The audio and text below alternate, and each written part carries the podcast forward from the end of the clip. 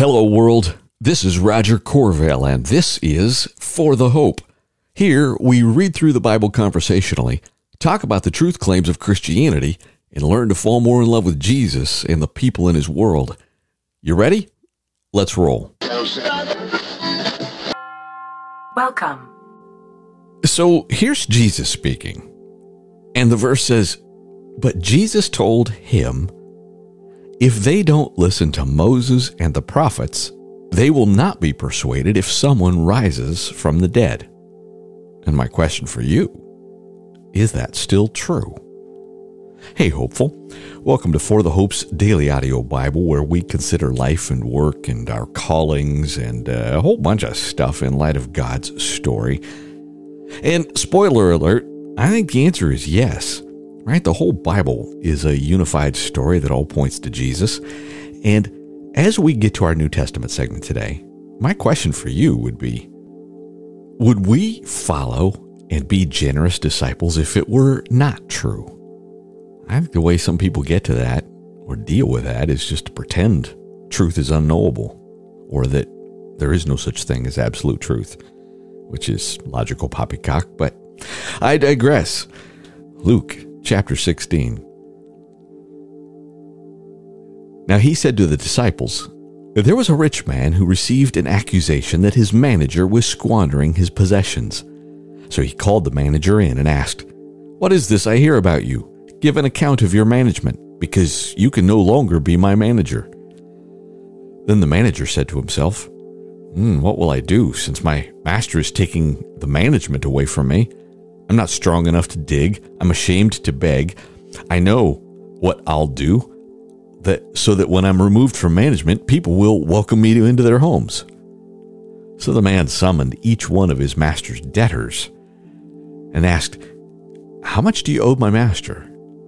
A hundred measures of olive oil, he said. Take your invoice, he said, and sit down quickly and write fifty. Next, he asked another, How much do you owe? A hundred measures of wheat, he said. Take your invoice, he told him, and write down eighty. The master praised the unrighteous manager because he had acted shrewdly. For the children of this age are more shrewd than the children of light in dealing with their own people. And I tell you, make friends for yourselves by means of worldly wealth, so that when it fails, they may welcome you into eternal dwellings. Whoever is faithful in very little is also faithful in much, and whoever is unrighteous in very little is also unrighteous in much. So if you have not been faithful with worldly wealth, who will trust you with what is genuine? And if you have not been faithful with what belongs to someone else, who will give you what is your own? No servant can serve two masters, since he will either hate one and love the other, or will be devoted to one and despise the other. You cannot serve both God and money. The Pharisees, who were lovers of money, uh, by the way, I always thought that was kind of an interesting line, right? It doesn't say money's wrong. It says they were lovers of money, right? shows their heart disposition.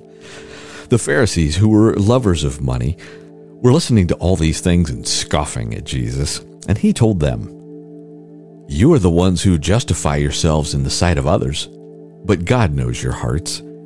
For what is highly admired by people is revolting in God's sight.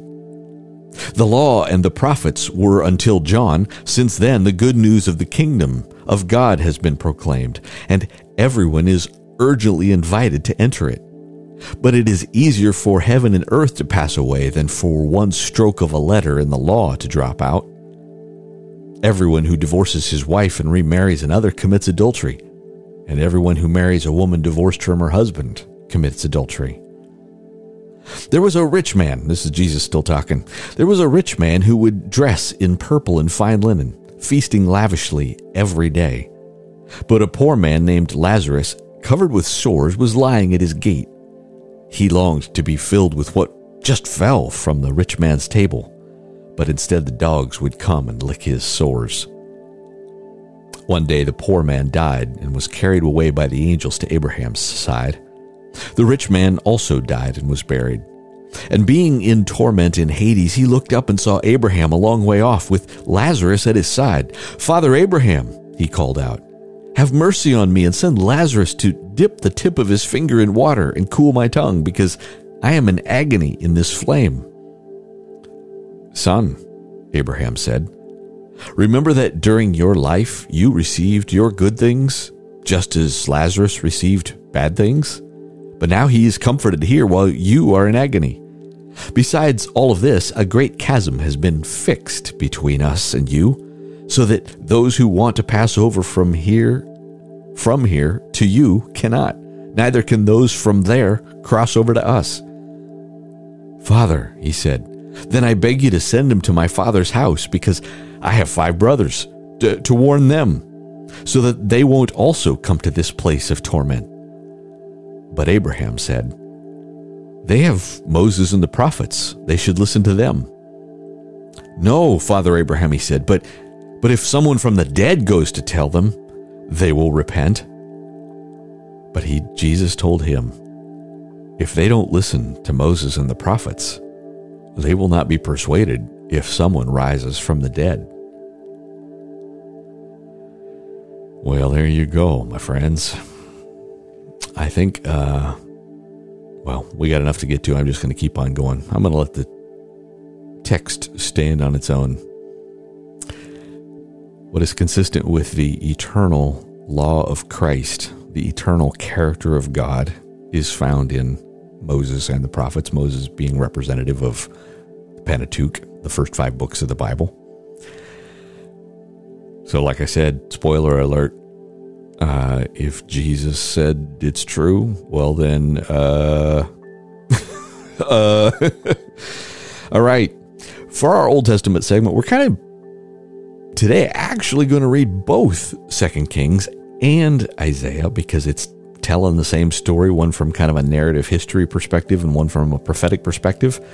Second Kings chapter 20 continuing the uh, the story of Hezekiah here. Second Kings 20. In those days, Hezekiah became terminally ill. The prophet Isaiah, son of Amos, came and said to him, this is what the Lord says Set your house in order, for you are about to die. You will not recover. Then Hezekiah turned his face to the wall and prayed to the Lord. Please, Lord, remember how I have walked before you faithfully and wholeheartedly and have done what pleases you. And Hezekiah wept bitterly. Isaiah had not yet gone out from the inner court when the word of the Lord came to him Go back and tell Hezekiah, the leader of my people, this is what the Lord God of your ancestor David says I have heard your prayer, I have seen your tears. Look, I will heal you. On the third day from now, you will go up to the Lord's temple. I will add 15 years to your life. I will rescue you and this city from the grasp of the king of Assyria. I will defend this city for my sake and for my and for the sake of my servant David. Then Isaiah said, Bring a lump of pressed figs. So they brought it and applied it to his infected skin, and he recovered. Hezekiah had asked Isaiah, What is the sign that the Lord will heal me and that I will and that I will go up to the Lord's temple on the third day? Isaiah said, This is the sign to you from the Lord that he will do what he has promised. Should the shadow go up ten steps or go back ten steps? Then Hezekiah answered, It's easy for the shadow to lengthen ten steps. No, let the shadow go back ten steps. So the prophet Isaiah called out to the Lord, and he brought the shadow back the ten steps it had descended on the stairway of Ahaz. At that time, Merodach Baladan, son of Baladan, king of Babylon, sent letters and a gift to Hezekiah since he had heard that he had been sick. Hezekiah listened to the letters and showed the envoys his whole treasure house the silver, the gold, the spices, and the precious oil, and his armory, and everything that was found in his treasuries. There was nothing in his palace and in all his realm that Hezekiah did not show them. Then the prophet Isaiah came to King Hezekiah again and asked him, Where did these men come from, and what did they say to you? Hezekiah replied, They came from a distant country, from Babylon. Isaiah asked, What have they seen in your palace? Hezekiah answered, They have seen everything in my palace. There isn't anything in my treasuries that I didn't show them. Then Isaiah said to Hezekiah, Hear the word of the Lord. Look, the days are coming when everything in your palace and all that your predecessors have stored up until today will be carried off to Babylon. Nothing will be left, says the Lord. Some of your descendants who come from you, whom you father, will be taken away, and they will become eunuchs in the palace of the king of Babylon. Then Hezekiah said to Isaiah, The word of the Lord you have spoken is good. For he thought, Why not, if there will be peace and security during my lifetime? The rest of the events of Hezekiah's reign, along with all his might and how he made the pool and the tunnel and, brought water into the city, are written in the historical record of Judah's kings. Hezekiah rested with his ancestors, and his son Manasseh became king in his place. I've just never understood. Oh, well, I don't have to take care of business here because, you know, it doesn't affect me. Notice the pride in showing off all the money and all the stuff. The pride was like, probably like, uh, I mean, that's just, we look back. I don't know about you. I look back on that and go, that's one of the dumber things anybody's ever done. Oh, well. Good thing I've never done anything stupid. Isaiah chapters 38 and 39, which wraps up a really big, important part of Isaiah. We'll talk more about that on Monday. In those days, Hezekiah became terminally ill. The prophet Isaiah, son of Amos, came and said to him, This is what the Lord says Set your house in order, for you are about to die. You will not recover. Then Hezekiah, by the way, if this is in the Bible twice, that means it's probably more important than some things that aren't, right? So, yeah, we're going to read kind of the same story a lot of times with the same words. So there you go. Then Hezekiah turned his face to the wall and prayed to the Lord. He said, Please, Lord, remember how I have walked before you faithfully and wholeheartedly, and have done what pleases you. And Hezekiah wept bitterly. Then the word of the Lord came to Isaiah Go and tell Hezekiah, This is what the Lord God of your ancestor David says I have heard your prayer, I've seen your tears. Look, I'm going to add 15 years to your life. And I will rescue you and this city from the grasp of the king of Assyria. I'll defend this city. And this is the sign to you from the Lord that he will do what he has promised. I'm going to make the sun's shadow go that goes down on the stairway of Ahaz go back by 10 steps. So the sun's shadow went down, went back 10 steps it had descended. Did you notice how that was a little different than the other story? Instead of it, it left out the conversation part of that and just talked about what happened.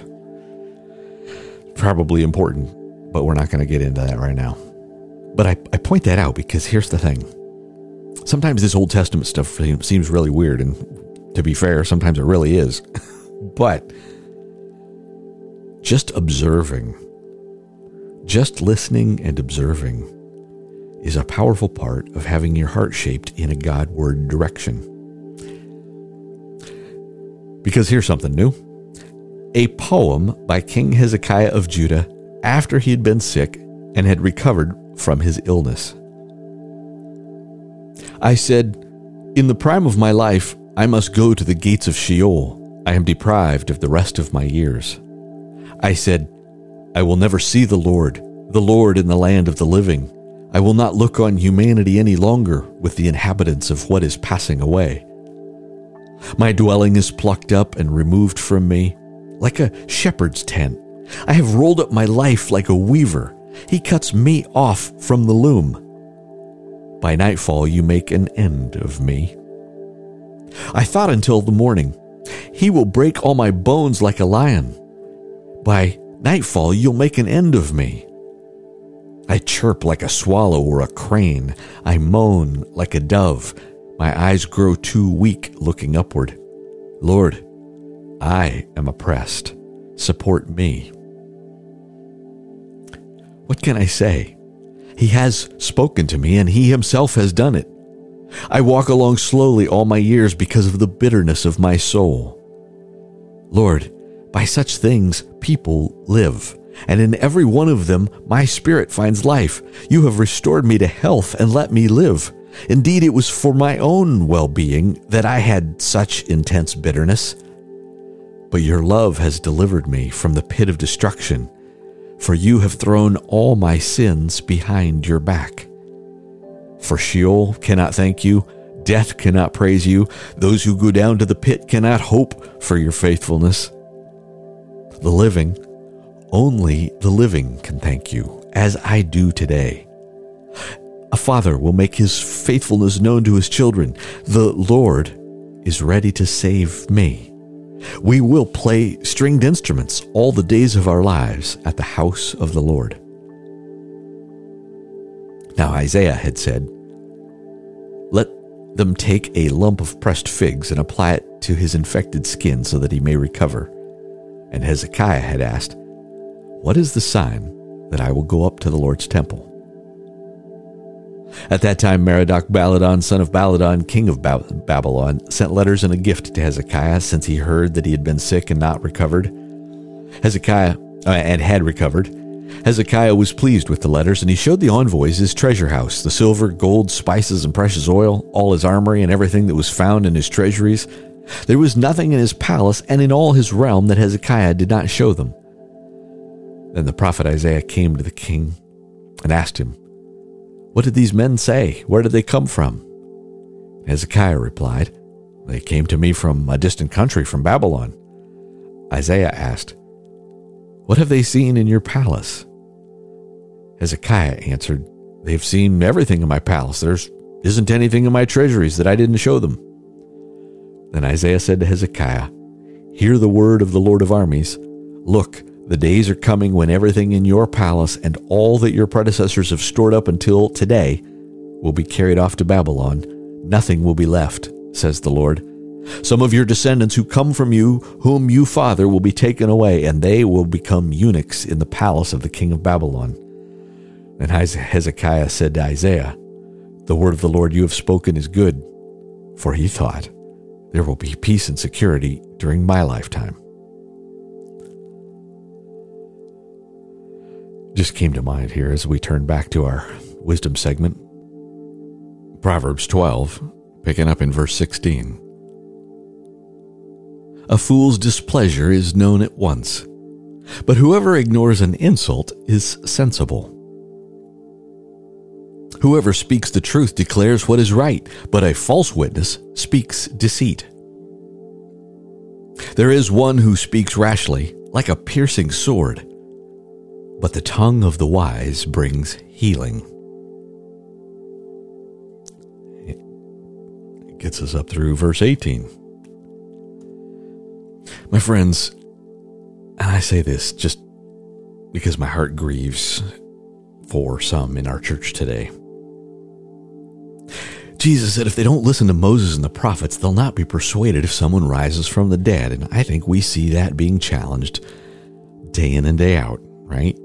Start chipping away. One of the classic challenges of the slippery slope that ends in destruction is to begin chipping away.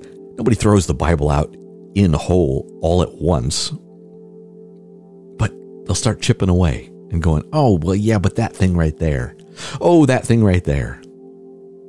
Time, my friends, hasn't changed what has happened in history. Now, don't confuse us learning something that sheds new light with the fact of reality that something did or didn't happen, or did or didn't happen in a particular way. And, yep, to be fair, sometimes archaeology or something has gone, oh, we just learned something that sheds some new light. But God's eternal truth is consistent with his eternal character. And the way he chose to reveal himself to us, the Bible, doesn't have all the answers to everything, just to the most important things. Who's God? Who are we? And what should we do about that relationship? And along the way, Jesus affirmed that the Old Testament, including to the point of the verse that we just observed today, that there is sufficient evidence in Moses and prophets like Isaiah. And that's kind of a big deal. If Jesus said this stuff is true, who am I to start chipping away at it? I love you, my friends. Amen. Amen.